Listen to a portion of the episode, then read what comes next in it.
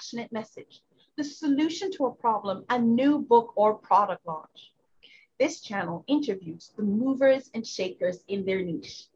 Watch the shows on this channel and be inspired or connect with the opportunities that offer a solution to your problem. PSI TV gives content creators a TV experience.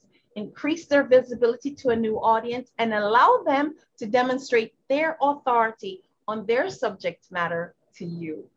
Beyond ads, biz brands can also have a channel presence with their content. We are the Netflix of biz brands. My guest today is Pat Backley. She has waited 69 years to publish her first book, but once she did, she just kept writing. And Pat is now the author of many books and has multiple titles in the pipeline for the upcoming years. Pat, so awesome to have you as my guest today. Thank you so much, Trudy. I'm delighted to be here. Hi, everybody. This is Pat Backley from patbackley.com, and you're watching PSI TV. Ah, wow. Okay, awesome.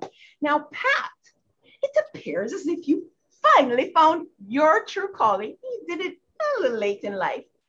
What would you say to the 55-plus generation, of which I'm a part, who may be wondering if all that is left is to grow old and die? What would you say to them? Okay, well, the first thing I'd say without a shadow of doubt is it's never too late. This is the best career I've ever had.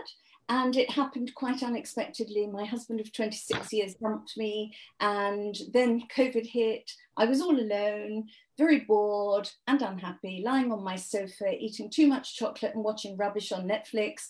And then I thought, Pat, after 2 weeks, this is ridiculous. Just get a grip. Why don't you write a book? So I did. And my first book was born. Fantastic. Now, before you became an author, what was your career? Well, I've had very varied careers. I left school at 16. I came from a family where there wasn't an opportunity to go on to university. So I spent 10 years in banking. Then I spent about 5 years working for various major charities, helping with their fundraising and public speaking. Then I ran my own businesses for a few years. I had furniture shops and a childcare centre and a construction industry assessment centre. And then I did some property developing, and now I'm an author. So there you go. There you go. So Pat, your first book, Daisy, was a novel. How different now that you've had, written many books, how different is the writing process for you now compared to what it took of you to deliver Daisy to the world? Okay, well, I've been writing for 18 months, so not very long at all. And I always thought maybe I didn't have a very good brain, like I never achieved very much academically and stuff like that. So it was a bit of a challenge to think, would anyone want to read my writing? I wrote Daisy in 3 weeks. I sat up day and night writing it. And to be perfectly honest, Trudy, it's easy. I just find writing so easy. It's like somebody's taken off the top of my head and 70 years worth of words are just flying out, because I sit at my computer and I just type. Wonderful. The interesting thing is, you said you did that in 3 weeks. You've been doing this for 18 months, but Pat, there are people who take decades to write a book. I know. First book took me a year, so I know what I'm talking about. I'm talking from experience, so kudos to you. Kudos to you. So at this point, you've published, six books? Six, yes. What's next for you? Well, I'm currently writing, I've just published two books, and one of them is the first in a new series, the Ancestors series. I'm now writing book two in that series. I've discovered that I love writing about ordinary people. I'm an ordinary person. I come historically from a very ordinary family going back many generations, but their stories are never told. Ordinary people might be a footnote in history, so this is my way of just telling their stories. They have no voice, so I'm doing it for them. Oh, and the other day I was just typing that novel and I had an idea for another book, just came flashing into my head, a non-fiction book, be quite fun. I'm not going to give any spoilers, but they'll both be published later this year. fantastic. Now, you have 6 books out, right? So I would love to hear about all the books and the ones to come. How about you try and choose one of those babies? I don't know how you're going to do that, but choose one and give the reader an idea of what they would look forward to if they did grab that book. Okay, well, my first book, Daisy, it's a historical family saga. It spans from 1887 to 1974 and is set in London, Alabama and Harlem. And it follows the lives of 3 quite different families as they intertwine over the years. It touches on some tricky subjects like racism, slavery, poverty, and a lot of good things. So, and the sequel I'm writing now, just before Christmas, I get muddled how many books I've done. Just before Christmas, I published the sequel, which continues the story up to the new millennium, the year 2000. So in your background, we can see Daisy. Yes.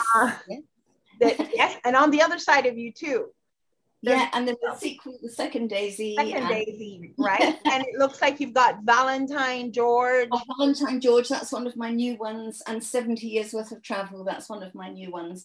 And then From There to Here is my personal memoirs. And then the Warrior Women Project, that's very exciting. I did that last year with 21 other women. Telling stories of my immigration. Yeah. Okay, awesome. All right. So you've done all this different types of writing. What genre writing style would you say best describes your work? I would say definitely historical fiction and memoirs, because of course I'm a historical figure, being 71 years old. So I would say historical fiction and memoirs. That's what I do. Okay, when I was looking you up, I came across the phrase social history. What does that mean to you? That means to me the stories of ordinary people, their day-to-day lives, how they reacted with world events like the world wars and all that kind of thing, how it affected them. That's my interpretation. I'm sure that's not an academic's interpretation of social history, but it's mine. Well, it's yours that matters right now. Exactly. It's yours that matters right now. So we'll just go with that. How about that, right? So Pat, is there anything else you'd like to share? Another book, anything? What else would you like to share?